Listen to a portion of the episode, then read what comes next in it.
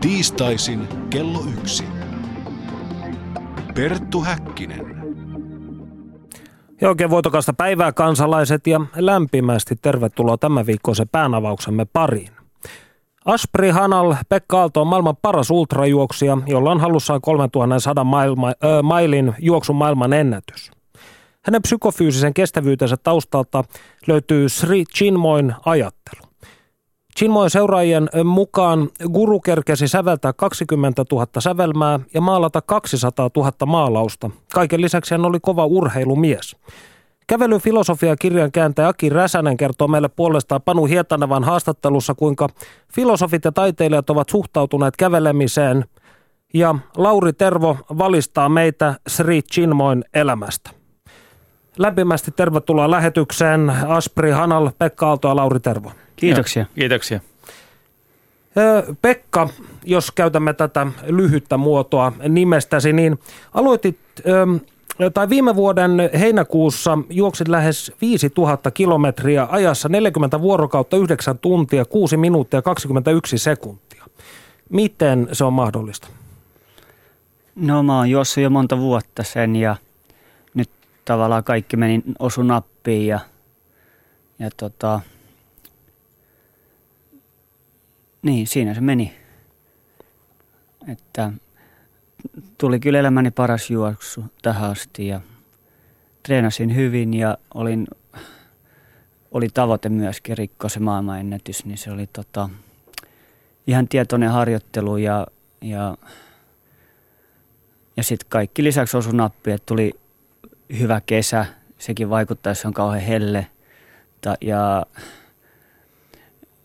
jos tulee joku vaiva, niin ei voi mitään, että siinä on monta asiaa, joka vaikuttaa siihen, että, että mm, kaikki sattu menee just niin kuin mä halusin. Muutama päivä oli sitten, että pelästyin, että näinkö tässä nyt sitten meni, kun hyyty täysin hetkellisesti, mutta sitten seuraava päivä taas kaikki kunnossa. Että se on niin pitkä kumminkin se kisa, että, että siinä tulee aina ylä- ja alamäkiä.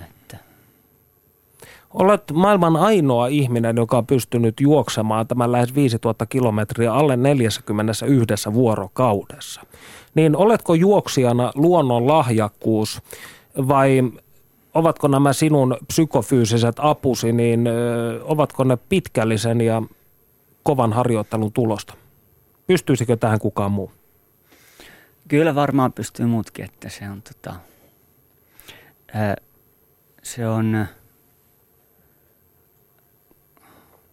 se on monen asian summa, että hän, jolla oli edellinen maailmanennätys, niin, niin hän oli, on kans tosi hyvä ja, ja tota, niin. Se on, myöskin paljon henkistä puolta se, että on valmis antamaan itsestänsä kaiken, että jos, jos tota, haluaa helppua mitä enemmän on valmis antamaan itsestään, sen paremman tuloksen saa kanssa. Että, et tota, on valmis työntämään itsensä niin kuin rajoille, niin silloin saa paremman tuloksen. Ja sitten lisäksi täytyy olla sitten hyvät treenit ja, ja mä uskon kyllä myös, että se auttaa, että mä oon aika kevyt rakenteinen ja, ja tota, suhtkot vahva omaan painooni nähden, niin kaikki nämä yhdessä sitten tekee siihen, että, että tulee hyviä tuloksia. No sinä aloitit juoksamisen käsittääkseni vasta kuitenkin täydellä teholla 25-vuotiaana. Joo, mä aloitin niin ultrajuoksun ja eka maratonikin oli joskus niihin aikoihin, just kun sä sanoit, että, että lapsena mä pelasin jalkapalloa koko ajan, puistourheilijat sitten käpässä ja sitten mä vähän salibändiä, ja, mutta koko ajan urheilin kyllä ja sitten sit tuli nämä ultrajuoksut ja tai kaksi vaellukset vaellinsin Appalachian Trailin ja Pacific Crest Trailin. Voitko kertoa kuulijoille, mitä nämä matkat tarkkaan ottaen ovat ja mistä mihin ne ulottuvat? Joo, Appalachian Trail on länsirannikolla Amerikassa 3500 kilometriä pitkä vaellusreitti – ja sitten Pacific Crest Trail on siellä kan- Kalifornian puolella Meksikon rajalta Kanadaan menevä vaellusreitti 4200 kilometriä ja siellä taas ollaan luonnon keskellä ja kävellään aamusta iltaan joka päivä. Että, ja luontoa ja retkeilyä ja kau- esimerkiksi Pacific Crest se Meksikosta Kanada. Ekaksi oli heti ekana päivänä näin kalkkarokäärmeitä ja sitten kaktuksia ja tosi kaunista se Etelä-Kalifornia. Ihan erilaista, missä mä koskaan on ollut. Ja sitten yöllä upeat tähdet, kun ei ollut mitään niin kuin siellä autiomaa. Valosaastetta. Niin, ja sitten mä luulen myöskin, että se autiomaa niin kuin ei yhtään mitään sellaista pilviä.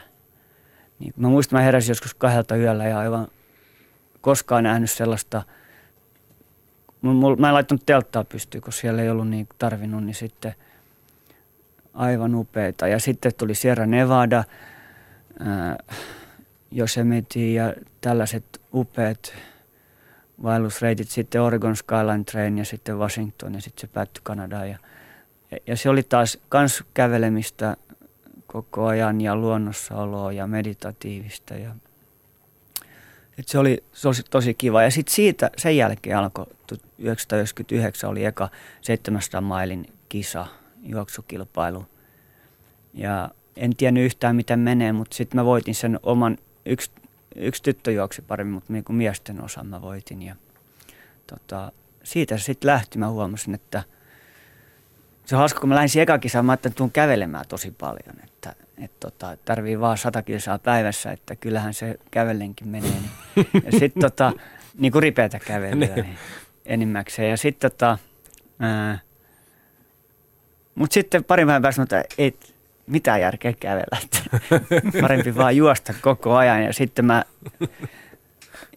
ja mä olinkin siinä niin keskivaiheella siinä parin päivän jälkeen. Siinä, eh, meillä on ne tulostaulut siellä ja sitten lopulta mä voitin sen vikana päivän. Mä juoksin sen vikan ohi sitten ja, ja huomasin sen, että ei siellä mitään kävelyä kannata tehdä. Se on ihan hukkaa heitetty. Siellä vähän kävellään joka kierroksella, kun otetaan juomia ja, ja tota, ruokailua ja noin, mutta muuten kannattaa vaan juosta, jos haluaa hyvää tulosta. Että se on No monien nykyihmisten mielestä käveleminen ja juokseminen ovat ikävystyttäviä ja piinallisia suoritteita tai harjoitteita, niin, mutta sinä ilmiselvästi nautit niistä.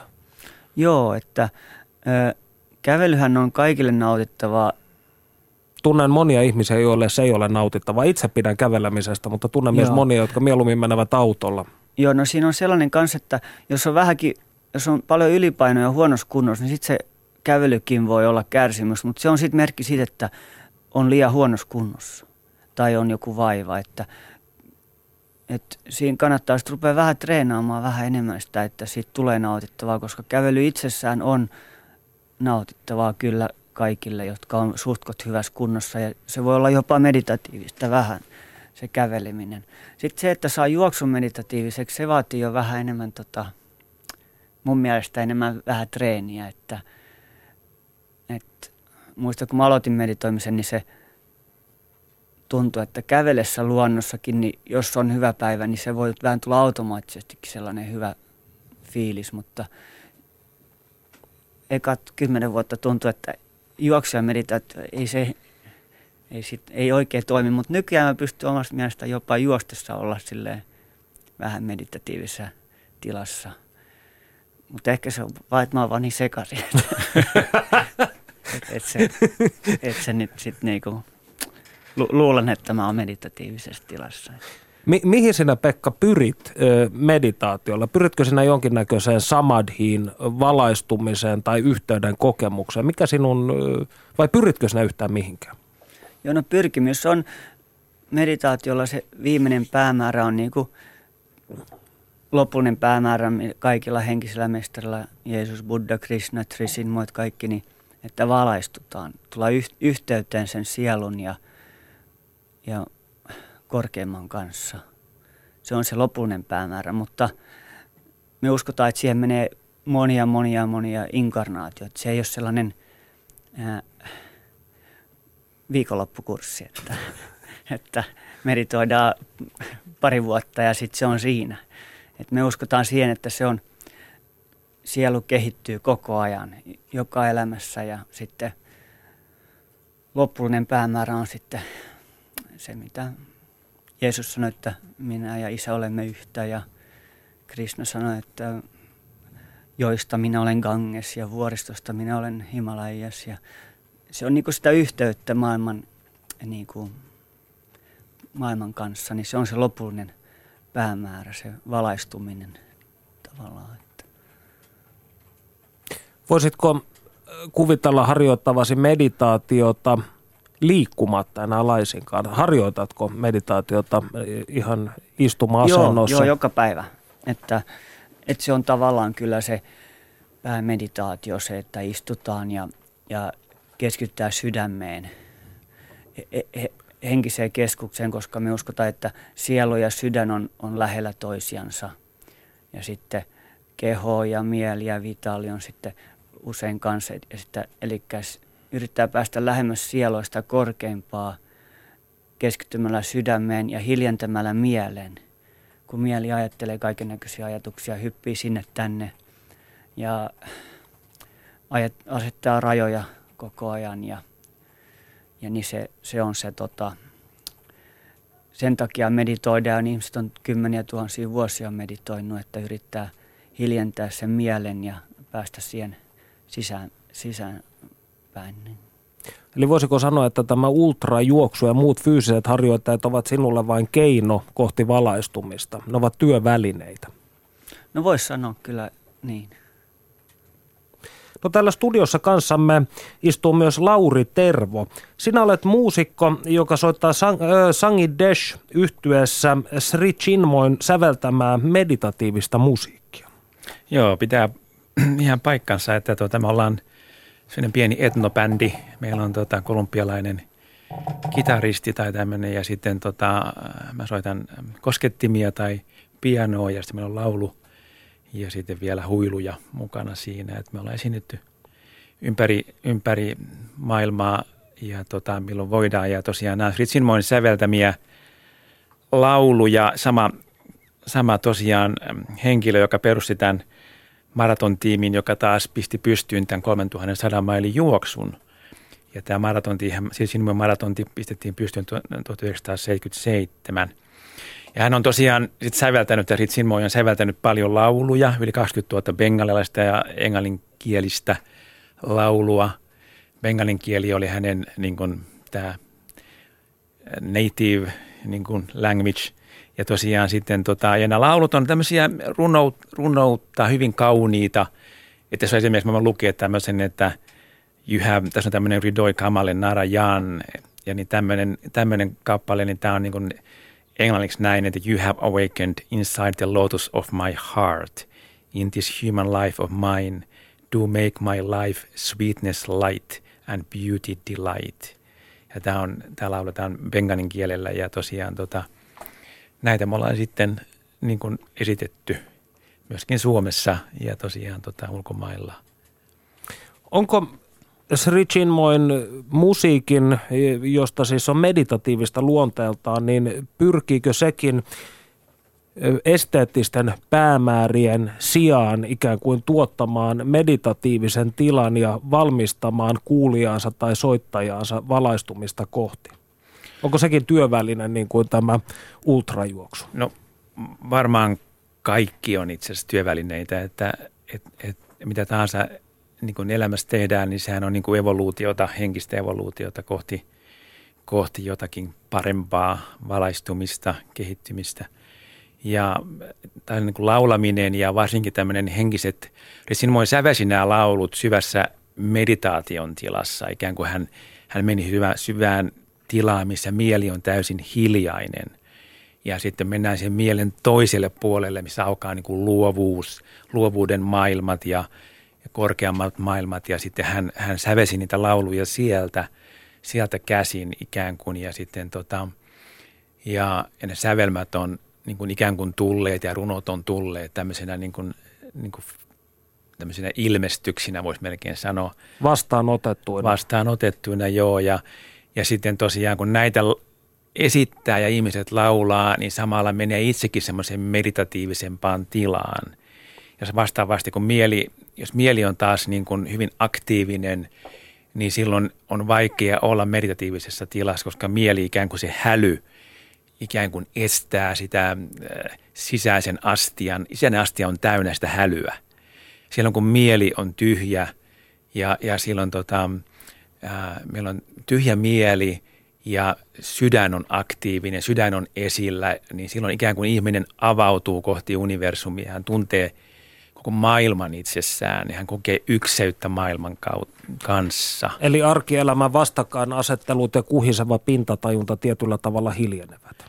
Joo, kyllä se näin on, että siihen tulee ainakin se, että kun ihminen sitten pääsee eteenpäin meditatiivisessa niin kuin maailmassa ja kehittää omaa meditaatiotaan ja – niin tota, tekemällä sitä päivittäin ja sitä täytyy harjoittaa ja mielen rauhoittumista ja muuta, niin, niin, niin silloin tosiaan siinä se vastakkainasettelu vähän häviää pikkuhiljaa, koska me tullaan ikään kuin sä koet, että muutkin on ikään kuin ne on sun veliä ja sisaruksia, että maailman elämä on eri muotoinen, mutta se on kaikki sitä samaa lähtökohtaa, mikä sä pyrit. Sä pyrit siihen ykseyteen.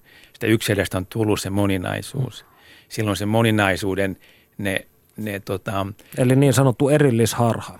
Erillisharha, joo. Että sitten tota, pyritään siihen niin kuin, äh, Ritsinmoin sanoi tosiaan, että sydämen meditaatio on sitä, mitä hän opettaa opet, näille meditaatio-oppilailleen ja, ja, ja hänen koko filosofissa rakentuu tähän – tämmöiseen sydämen meditaatioon ja ykseyteen ja mielen hiljentämiseen. Ja sen tulee mukaan tämä juoksu sitten, joka on tämmöinen self-transcendence, eli itsensä ylittämisen tämmöiset, tämmöiset niin urheilusuoritukset, missä mennään sen mieli. Mieli täytyy saada hiljaiseksi, mieli valittaa, mieli ylitetään ja päästään tämmöiseen niin kuin, äh, hiljaiseen tilaan, missä on vaan se tapahtuu se juokseminen – tämmöinen flow-tila. Sinä olet myös rääkännyt itseäsi Pekan tavoin ja sinäkin olet ultrajuossut, etkö ole? Ää, joo, kyllä. Että mä oon, siitä vähän aikaa mä oon juossut 47 mailia useita kertoja, joka on noin 75 kilometriä. Se juostaan tota, vajaan kahdeksan tuntia. Niin tota, se on mun niin kuin ultramatkojen niin kuin tota, ää, kokemukset ja, ja täytyy sanoa, että ne on kyllä sen jälkeen, kun siis ollut erilaisia kokemuksia, hyvin vaikeita juoksuja, semmoisia, että on lähtenyt hyvin helposti, 50 kilometriä mennyt lentämällä ja sitten tullut siinä vastaan. Ähm, mutta tota, sen jälkeen, kun sä oot tehnyt sen juoksun, sä oot tullut maaliin, niin se seuraava kuukausi tuntuu, että voi tehdä mitä vaan. On semmoinen valtava itseluottamuksen luottamuksen tunne ja se tuntuu, että se, se, niin se kantaa se energia siihen päivittäiseen elämään. Tämä on mielenkiintoista, koska tässä tunti, äh, tunti sitten, kun olimme Panu Hietanevan kanssa mainostamassa tätä ohjelmaa samaisessa studiossa, niin Jarmo Laitaneva, toimittaja tältä kanavalta, niin hän kertoi tällaista kokemuksesta, kun hän nuorempana harrasti taekwondoa päivittäin ja sen lisäksi juoksi tällaisia 2-30 kilometrin lenkkejä joka päivä. Hän oli saanut kaksi kertaa tällaisen kokemuksen jos hän koki, että hän voi kävellä auton eteen ja pysäyttää tämän auton ikään kuin vain omalla energiallaan, mutta sanoi säikähtäneensä näitä yllättäviä psyykkisiä, psyykkisiä kokemuksia niin pahasti, että lopetti sitten jossain vaiheessa tai vähensi treenaamista huomattavasti, niin pyrittekö te siis tietyllä tavalla jonkinlaiseen yliinhimilliseen tilaan? No. Myös, myös fyysisesti. Ää, no, jos ajattelee tätä 3100 mailin juoksua, niin sehän on eräällä tavalla on tämmöinen hyvin fy- ylifyysillinen tila, voi sanoa, että sä et voi tehdä sitä oman fysiikan kautta. Sun täytyy olla sisäistä voimavaraa tehdä sitä ja, ja kykyä tehdä se, että, se niin kuin, että ihan pelkkä semmoinen niin kuin fyysinen lahjakkuus ei minun mielestäni riitä siihen, siihen lyhkäisempiin matkoihin kylläkin – ja sitten tota, tämä vaatii mun mielestä kyllä niin kuin jonkinlaista niin kuin, niin kuin filosofista asennetta ja, tai meditatiivista tai henkistä etsintää myöskin mukaansa. Mutta näistä sitten, että mä ehkä sanoisin, kääntäisin ehkä nä, enemmän sillä tavalla sen, että jos sä itse oot tosin hyvin rauhassa ja sun, oot itse niin kuin, sä ikään kuin sä vaikutat siihen maailmaan, Että jokainen meistä vaikuttaa tähän maailmaan jollakin tavalla. Että jos on, ihminen on hyvin stressaantunut, niin hän luo stressaavaa ilmapiiriä ympärillensä ja se vaikuttaa muihin myöskin sitten. Taas ihminen, joka on rauhallinen, itsevarma ja, ja tota, omassa keskustassaan, niin myöskin auttaa myöskin sitten muita ihmisiä pääsemään tähän tilaan. Ja sitä kautta ikään kuin sä vaikutat siihen, mutta ainakaan mä en itse en pyri niin kuin minkäänlaisiin niin kuin muihin tyyppisiin vaikutuksiin kuin nimenomaan tähän, että sä tuot rauhaa oman meditaation kautta maailmaan. No miten Pekka, koetko sinä, että kun, kun sinä teet näitä ylifyysisiä suoritteita, kuten tässä Lauri sanoi, niin saatko sinä voimaa jostain itsesi ulkopuolelta? virtaako sinuun jostain tuntemattomasta lähteestä energiaa? No jot, jotkuhan puhuu niin praanasta, että se virtaa ympäri maailman, mutta äh, ehkä saan, ehkä ennen itse kyllä tiedä, mutta kyllä on niin parempia päiviä ja huonompia päiviä, että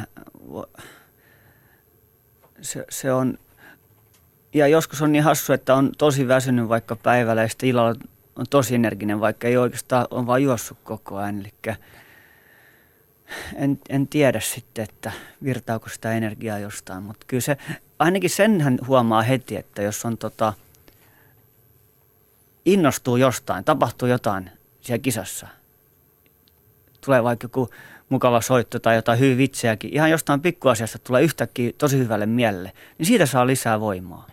Niin pystyy taas juoksemaan kovempaa ja noin. Että, et, ja se on luultavasti se mieli vaan, joka on muuttunut siitä väsyneestä – hyytyneestä tilasta siihen niin kuin innostuksen tilaan ja, ja tota, energiseen tilaan, että et, et se on, et se mieli on kyllä tosi, että se, se kyllä ainakin vaikuttaa varmasti. Mind over matter. No, jos ajatellaan tällaista äh, va- vaatimatonta 4988 kilometrin juoksua, jossa kulutat noin kuusi paria lenkkareita, näin olen ainakin ymmärtänyt, niin täältä huutolaatikosta nousi kysymys kansan parista, että mitä sinä mietit juostessasi tuota matkaa? Nouseeko sinulla joitain ikäviä tai negatiivisia ajatuksia mieleen, jotka sitten on jotenkin suljettava pois, jotta jaksat jatkaa? Joo, eli se on, ehkä alkuaikoina tuli joskus enemmänkin jotain negatiivisia vanhoja asioita esille, mutta nykyään ei enää tule ja, ja se on niin, että mitä enemmän juoksee, sen enemmän tietää, että tuollaiset, niistä pitää aina päästä eroon, koska ne vaan hidastaa mua. Ne ei millään tavalla auta mua. Mä, tulokset vaan huononee, jos tota, on, on pyörittelee niitä. Niin jos ne tulee mun mieleen, niin mä heti yritän päästä niistä eroon. Ja yleensä pääsenkin nykyään, että, että se, se, se vaan hidastaa. Pahimmillaan jotkut traumat ja muuta voi melkein pysäyttää sut, jos ne niinku – jos ne on tosi vahvoja. Että se, se on just niin kuin sanot mind over matter, niin, niin, niin se, on kyllä, se on kyllä niin, että... Studiossa siis Perttu Häkkinen, Aspri Hanal, Pekka Aalto ja Lauri Tervo. Keskustelemme ultrajuoksusta ja meditaatiosta. Jos teillä on kysyttävää tai kommentoitavaa, tehkää se osoitteessa www.yle.fi kautta puhe. Ja tässä vaiheessa hivenen kävelyn filosofiaa. Nimittäin kävelyn filosofia nimisen kirjan kääntäjä Aki Räsänen kertoo Panu Hietanevan haastattelussa, kuinka filosofit ja taiteilijat ovat suhtautuneet kävelemiseen ja sen mukanaan tuomisiin, sen mukanaan tuomiin psyykkisiin vaikutuksiin. Perttu Häkkinen. Helsinkiläiselle postinkantajalle Asprihanal Pekka Aallolle juokseminen on meditaatiota, mutta historian saatossa myös kävely on stimuloinut filosofeja ja kirjailijoita luovaan työhön sekä ajatteluun. Ranskalainen filosofikirjailija Fredrik Kroo on kirjoittanut aihetta käsittelevän teoksen, jonka nimi on Kävelyn filosofia. Siinä hän tutkailee kävelyn vaikutuksia ihmisen ruumiiseen ja sieluun, mutta myös sitä, kuinka käveleminen voi olla työväline, tapa kirjoittaa. Maantieteellisten rajoitteiden takia en päässyt tapaamaan Fredrik Kroota, mutta yhytin teoksen kääntäneen Aki Räsäsen Muuramessa. Kirjan alkusivulla Kroo tekee heti selväksi, ettei kävely ole urheilua. Miksi hän ajattelee näin? kävelyssä ei varsinaisesti niin kuin mitata mitään eikä olla samalla tavalla tavoitteellisia kuin urheilussa, vaan e-, etsitään tai oikeastaan toteutetaan sellaista mielekästä elämäntapaa, eli se lähtee enemmänkin niin kuin ihmisen tavoitteista, jotka tulevat hänelle sitten niin yllätyksenä, että mitä ne ovatkaan. Ei ole, ei ole sellaista varsinaista tulostavoitetta, vaan että ne on ne oivallukset ja ajatukset, mitä siinä syntyy. Ja, ja kokemukset, ja ruumilliset ja henkiset kokemukset, niin ne on, tulee kaikki vähän niin kuin yllätyksinä. Käveleminenkin voi olla kilpaurheilua, joten tätä taustaa vasten tämä kävelyssä kilpaileminen on siis ikään kuin vastoin kävelyn perusluonnetta. Näin ainakin kirjan kirjoittajan mielestä. Tokihan niin kuin käveleminen muunkinlaisena kuin urheiluna niin tuottaa samanlaisia hyötyjä kuin urheilu ihmiselle. Ja tokihan näitä muotoja voidaan yhdistellä sitten. Perehdytään sitten suurmiehiin, jotka ovat olleet varsin viehtyneitä kävelyyn ja aloitetaan se saksalaisesta filosofista Friedrich Nietzschestä, jolle käveleminen oli erityisen tärkeä asia. Hän kärsi pahoista terveysongelmista, mutta sai apua kävelemisestä. Mistä tässä oli kyse?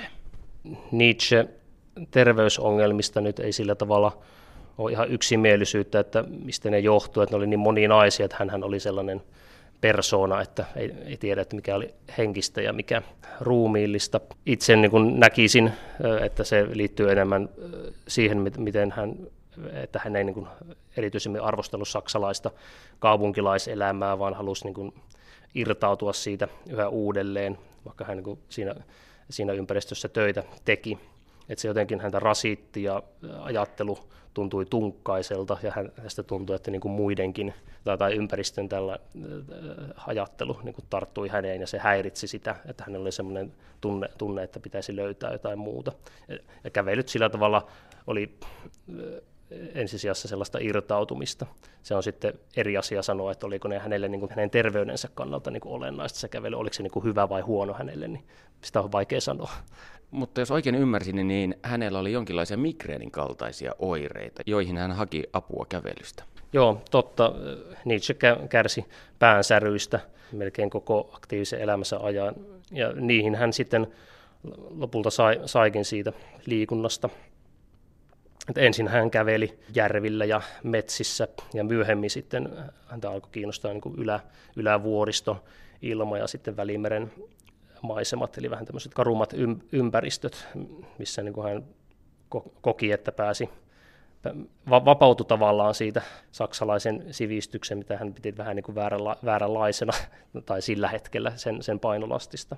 Kävely ikään kuin kevensi häntä ja tuntui, että hän niin kuin löysi sen niin kuin oman luonnollisen ajattelunsa. Nietzschehän jätti jossain vaiheessa päivätyönsä yliopistossa ja hänestä tuli jonkinlainen erakko. Ja tässä elämänvaiheessa hän keskittyi kirjalliseen työhön ja kävelemistä tuli ikään kuin työväline. Kerrotko hieman tästä?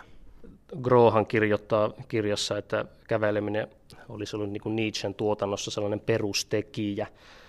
Ja luultavasti hän viittaa siihen tähän filosofin ajatteluun, jossa tällainen ruumiillisuus ja niin kuin yksilöllisyys on niin kuin keskeisessä asemassa.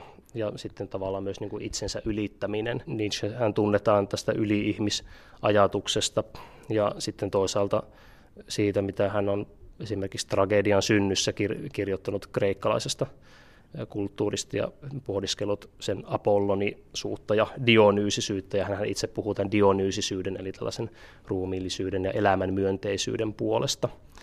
Ja se niin kuin yhdistyi siihen kävelyyn ehkä sen kautta, että hän tosiaan vapautui näistä päänsäryistään ainakin siksi aikaa, tai, tai tunsi itsensä niin kuin elä, eläväksi ja vapaaksi kävellessään. Ja, ja sitten hän niin kuin teki muistiinpanoja aina kävellessään ja ajatteli, että kaikki tällaiset hyvät ajatukset syntyy nimenomaan ulkoilmassa, että sieltä, sieltä tulee niin kuin se, se oikea tieto, eikä niin kuin toisia kirjoja pläräämällä. Perttu Häkkinen.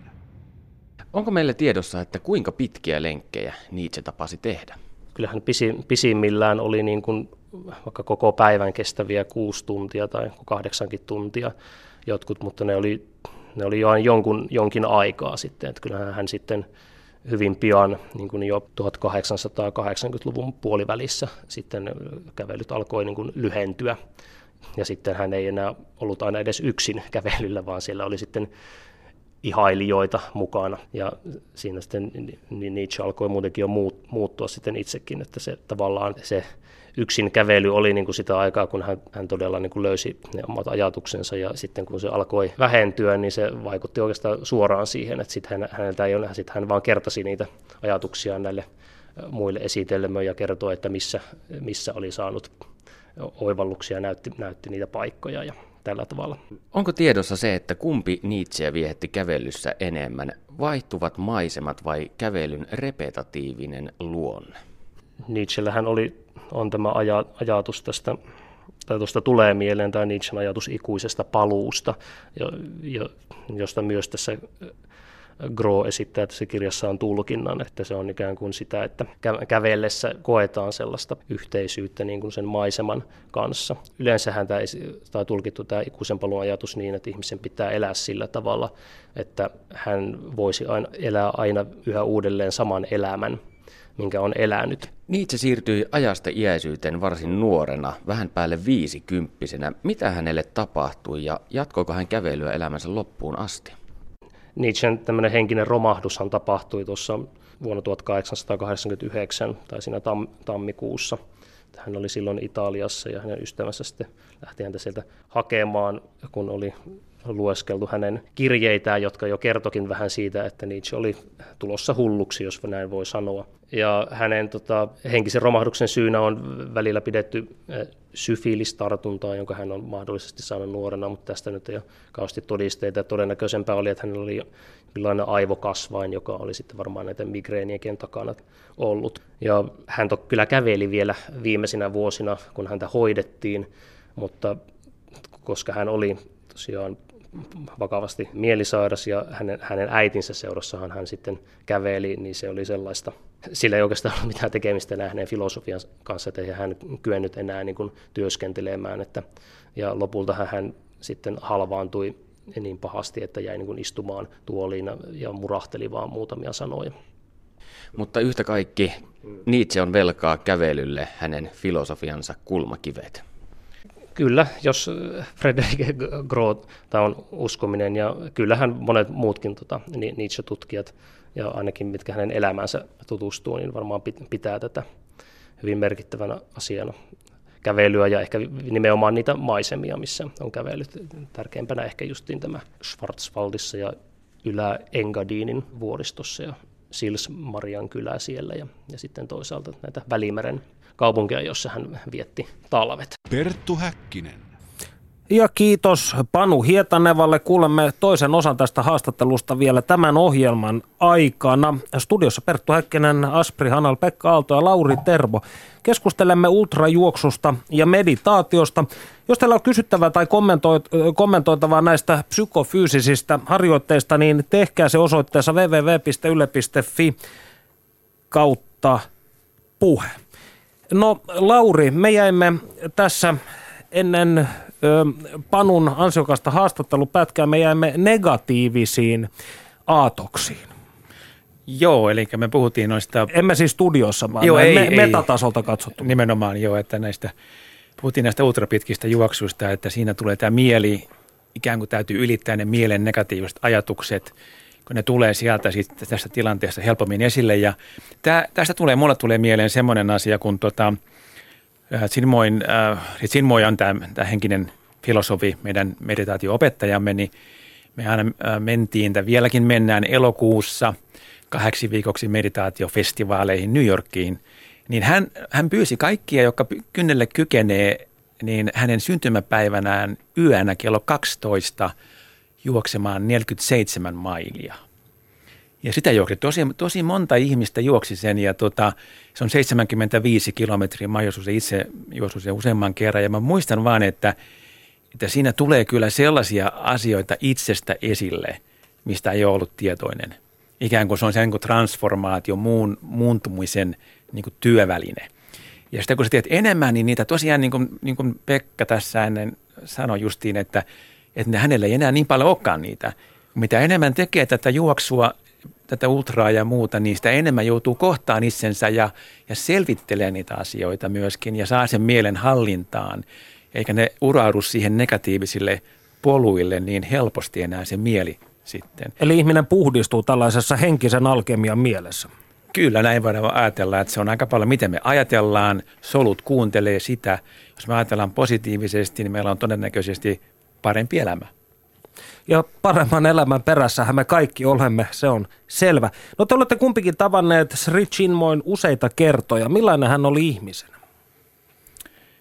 No hän on tota, hyvin, äh, hyvin kiehtova, mä sanoisin näin, että, että ensimmäinen kerta kun mä menin sinne oli vuonna 1983 nuorena pojan kloppina 23-vuotiaana – ja menin sinne kuukaudeksi New Yorkiin ja oli varmaan toinen ulkomaan matka kyseessä.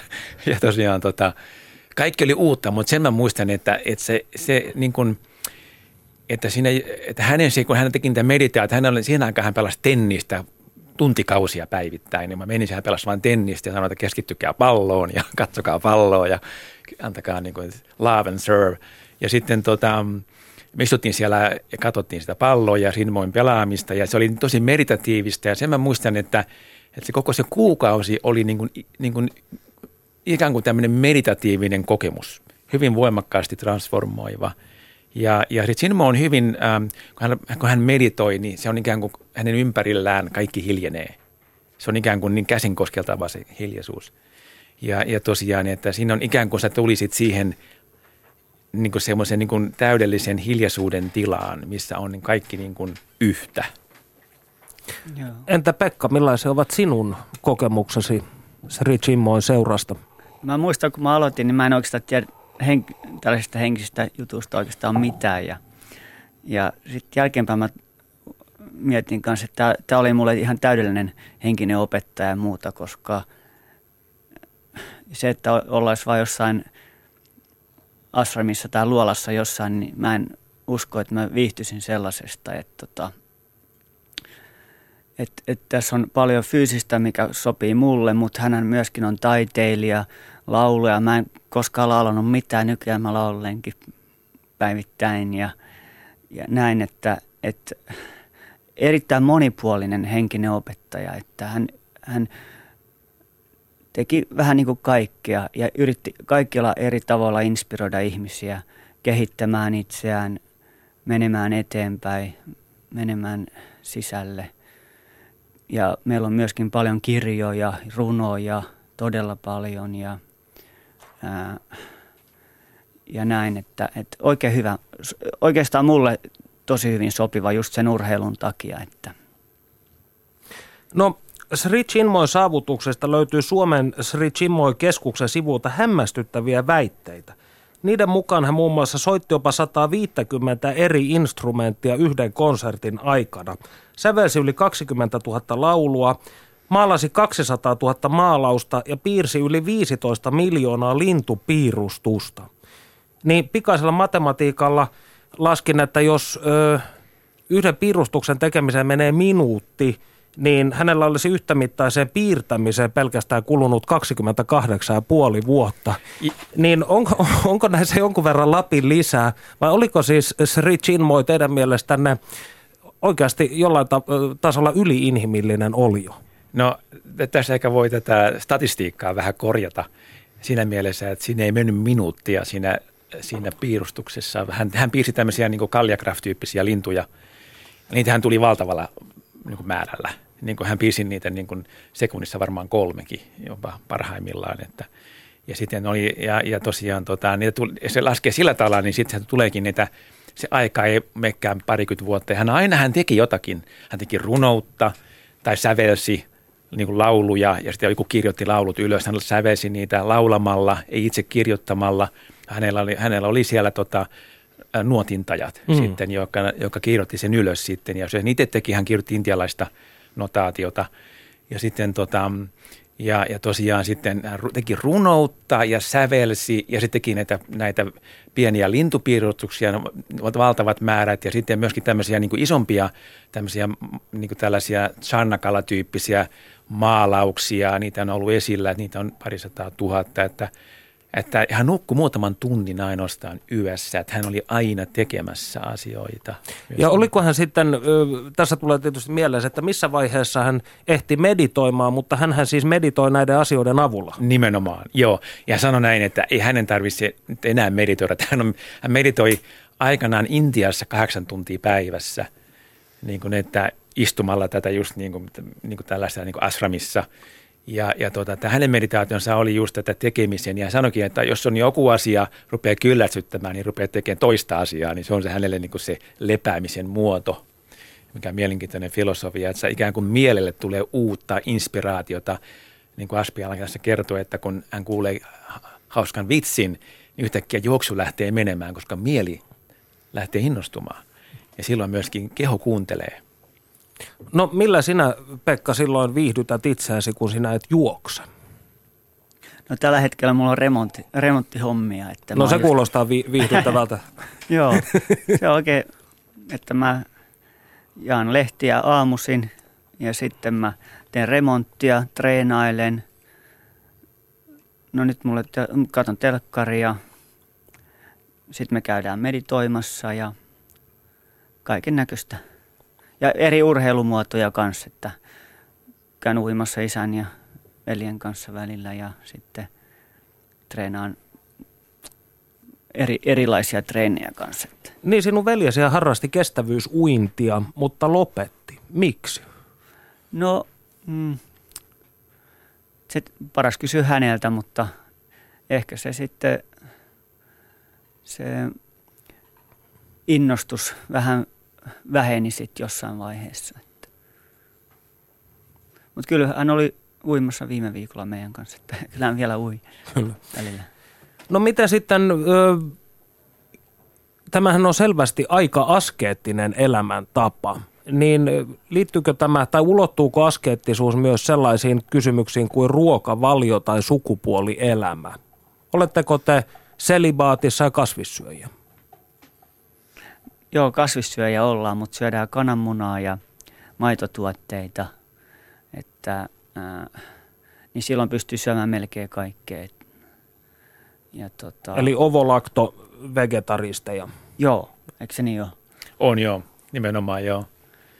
Se on kaikista helpoin vegetarismin muoto, voisi sanoa näin. Ja se on Helsingissä helppo ja samaten sitten tämmöinen brahmacharya, eli pidättyväisyys, selipaatti, ja, selipaatti, niin se kuuluu tähän. Ja tässä kun puhut askeesista, niin tota, se on aika jännää, koska kun ihmisellä säätelee meidän niin kuin se olemisen tila määrää sen, mikä on meidän tietoisuus, mikä on se meidän hyvyyden tai onnellisuuden taso. Ja se asketisuus ei tarkoita sitä, että sulla niin kuin puuttuu asioita, vaan sulla ikään kuin on asioita – mutta sun täytyy tehdä valikova, valikoivasti, että sun omat ikään kuin sun tietoisuus kohoaa, energiataso kohoaa. Ja silloin sulle tulee, se on kaikkea muuta kuin askeesia. Se on nimittäin ikään kuin kokemista, niin kuin rikkauden kokemista ykseyden kautta. Puhuinkin lähinnä tällaisesta konsensuskansalaisen näkökulmasta. Mutta siis toisin sanoen vegetarismi, selibaatti, päihteistä pidättäytyminen, tällaiset ovat osa teidän elämäntapaanne. Kyllä. Joo, se on tota, ja se ajatushan on, että, että se parantaa meidän henkistä elämää. Että siinä, kun eläimet tapetaan, niin niin on vähän sitä levotonta energiaa niissä. Me uskotaan, että kaikessa on vähän energiaa ja – ja sitten me saadaan itteemme sit vähän sitä levotonta energiaa, jos, jos syö, syö lihaa ja noin. Ja sitten ää, se, se pidettäytyvyys on kanssa se, että me ajatellaan, että se on vähän sitä alempaa tasoa. Se, kun meditaatio on korkeata tasoa, yrittää hiljentää mieliä, päästä sydämeen ja näin se on se tavoite. Sitten taas tämä seksielämä tai tämä on sitten vähän niin kuin alempaa tasoa, että yrittää pikkuhiljaa vähentää sitä. Sekä ei ole mikään sellainen viikonloppukurssi, vaan mm. sekin on Vaatii omistautumista. Monen elämän ehkä prosessi. Että sekin mm. on sellaista pikkuhiljaa puhdistautumista, jolloin pääsee... Eläimellisistä tavoista, voisiko näin sanoa? No voisi sanoa niin, että se on tota, pikkuhiljaa muututaan ja, ja puhdistutaan ja päästään lähemmäs sitä sydäntä ja sielua. Että se on niin kuin se tavoite ja, ja jos meillä on joku pyrkimys, niin sitten kannattaa käyttää hyväkseen tällaisia apuvälineitä, just mikä meillä nyt tässä on. Mikä oli se kolmas asia? Oliko tässä joku kolmas asia vielä? Päihteet. Päihteet, joo niin, koska päihteet on sama, sama se ongelma, että ne, siinä käy helposti niin, että päihteet on sun pomosi. Ne niinku rupeaa ohjaa sun elämää, etkä sä itse tota, ohjaa sun elämää, vaan, vaan sä oot tavallaan niiden orja sitten. Sä olet passiivinen, siis alkuperäisessä mielessä sä olet ö, vaikutuksien armoilla. Joo, just näin. Että tota... Siinä, joo, siinä niin pyritään tosiaan, että otan, ikään kuin sä niin kuin hallitset sitä omaa elämääsi ja sitä omaa olemassaoloasi. Sä et jää niin kuin koukkuun päihti, päihteiden kautta tai joidenkin muiden niin kokemuksien kautta. Muutut itseohjautuvaksi. Joo, tai sillä tavalla nimenomaan se tulee niin sydän, sydämen kautta se ohjaus siihen. Ja jos ajattelee niin kuin, mä itse ajattelen näin, että se on niin evoluution prosessi, mitä ihminen koko ajan menee. Että me ollaan hyvin alussa meidän evoluutiota. Ja kun ihminen kehittyy, niin me ollaan, niin meillä on vaikka mitä mahdollisuuksia.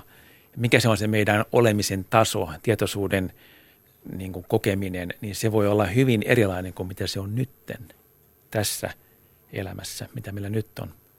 Sitten mä vielä päist- mm. päihteestä voi vielä sanoa, että ihmiset helposti luulee, että mä saan hyviä henkisiä kokemuksia päihteistä, mutta se ei ole oikeasti niinku oikeita kokemuksia, vaan se on väärist, vähän väärällä tavalla, koska se saattaa hiljentää mielen tai saattaa antaa jotain, mutta se, mutta se ei ole kumminkaan pysyvä kokemus, se on sellainen hetken. Ja sitten sä jäät riippuvaiseksi niistä aineista ja sitten sä tavallaan tuhot sun elämän sillä, että sä oot tota, ää, että sä et ole enää omassa elämässä pomo, vaan, vaan ne, ne saa sut koukkuun sanomalla, että mä annan sulle hyviä kokemuksia, mä annan sulle ää, mahtavia juttuja, mutta sitten samalla sä muutut niiden orjaksi sitten ja sitten sä tuhot sun oleman elämän sillä tavalla. Tätä minä olen toisenaan pohtinut, kun itse olen vähän tuollainen konjaki, transsiin taipuvainen kansalainen aina silloin tällöin.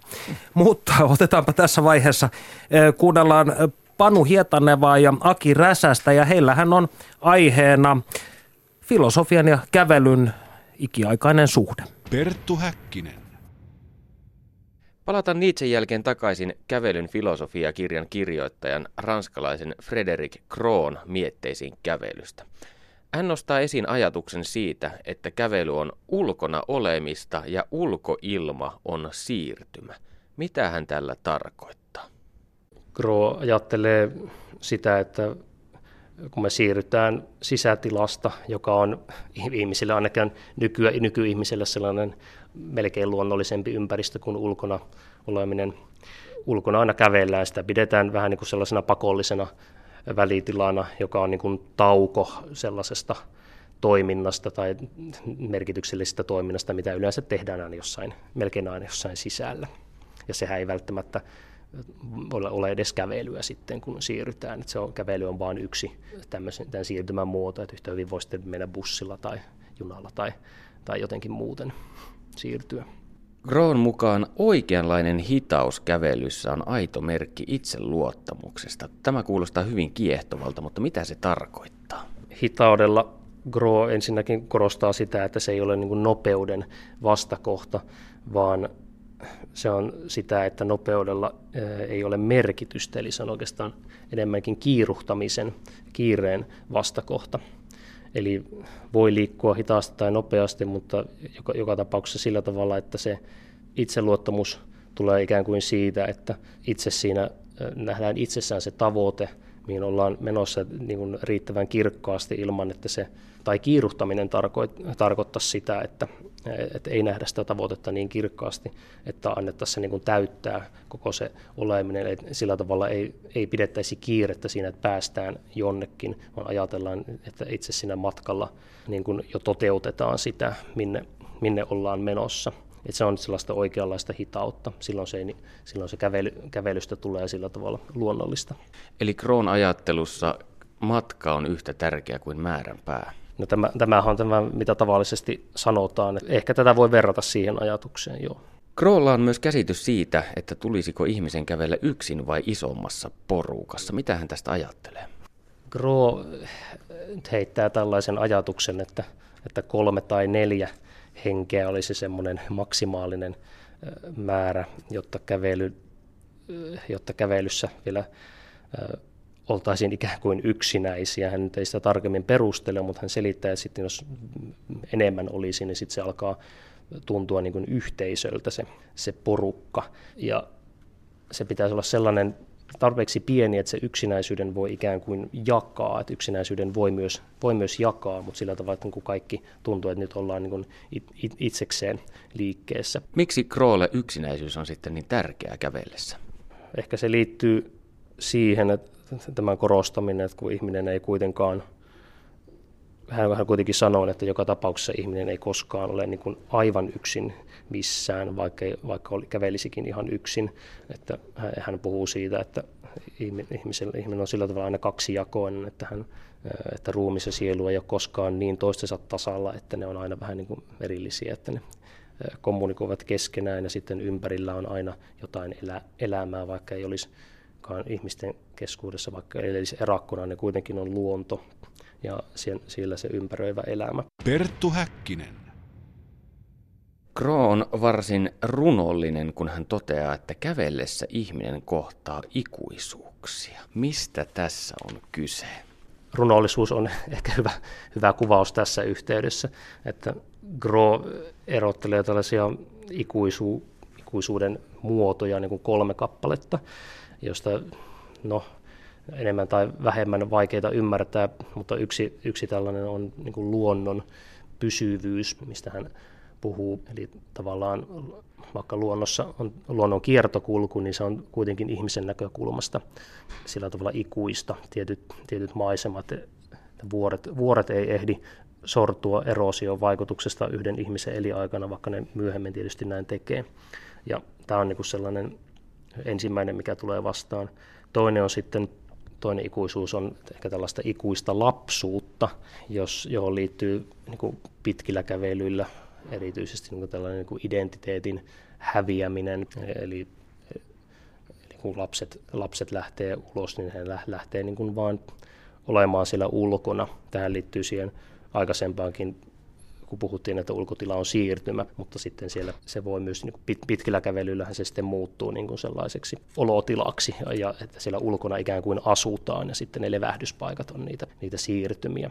Vielä palataan ikuisuuksiin, niin jäi vielä mainitsematta tämä kolmas, joka on sitten ehkä justi se kaikkein runollisin ja ehkä vaikein tässä käsitellä, mutta siinä puhutaan tällaisesta voimakkaasta läsnäolon tunteesta kävelyllä, jossa ikään kuin ruumiista tulee niin kuin osa sitä, sitä maisemaa, jossa ollaan kävelyllä. Kroa puhuu tällaisesta välähdyksenomaisesta tuntemuksesta. Kävelyn filosofia kirjassa puhutaan niin sanotusta flaneurin hahmosta. Mikä tämä on? Flanööri on sitten ihan erilainen kävelijä kuin melkein kuin mistä tässä on aikaisemmin puhuttu. Eli siinä sitten kävellään suurkaupungissa. Flanööri, joka siellä kävelee, on ikään kuin tällaisen, tällainen kapinallinen joka ei niin kuin suostu asettumaan niin kuin väkijoukkoon tai tällaisten markkinoiden ja kaupungin niin kuin vilskeen vietäväksi, vaan hän on ikään kuin mukana, ei varsinaisesti taistele niitä vastaan, mutta hän, on niin kuin, hän nousee jollain tavalla niiden yläpuolelle. Eli hän sanotaan, että hän niin vastustaa semmoista syrjäytymistä ja nimettömyyttä.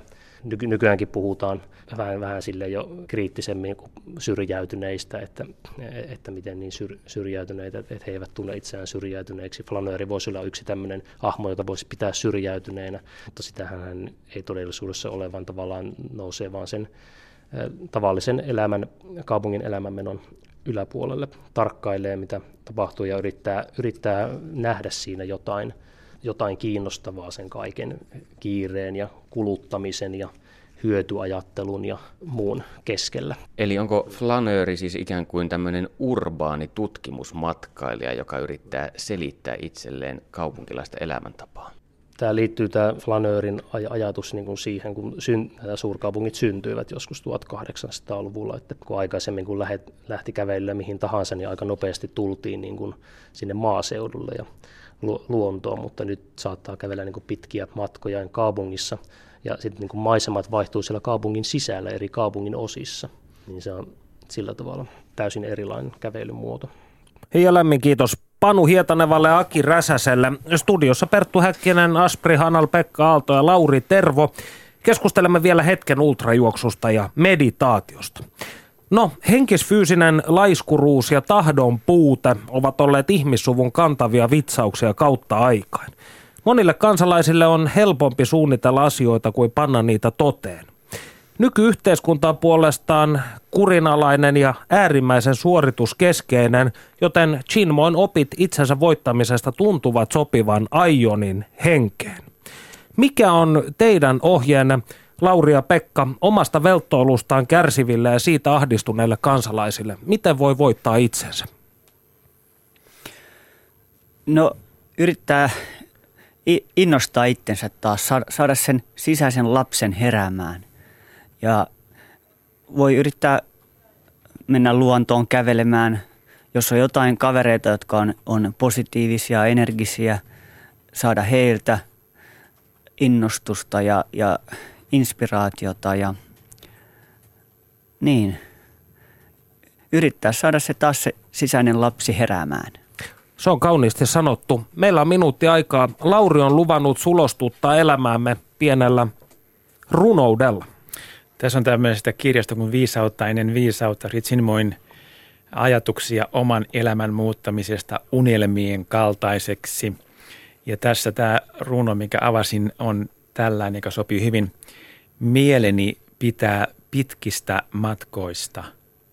Sydämeni rakastaa kartoittamattomia rantoja. Lämmin kiitos näistä sanoista ja lämmin kiitos teille vierailusta. Tämä on ollut äärimmäisen kiinnostava tuntinen ainakin minun mielestäni. Kiitoksia. Kiitoksia. Ja me palaamme aiheeseen taas ensi viikolla. Siihen asti voikaa hyvin. Muistakaa sisäinen lapsi. Yle puheessa. Tiistaisin kello yksi. Perttu Häkkinen.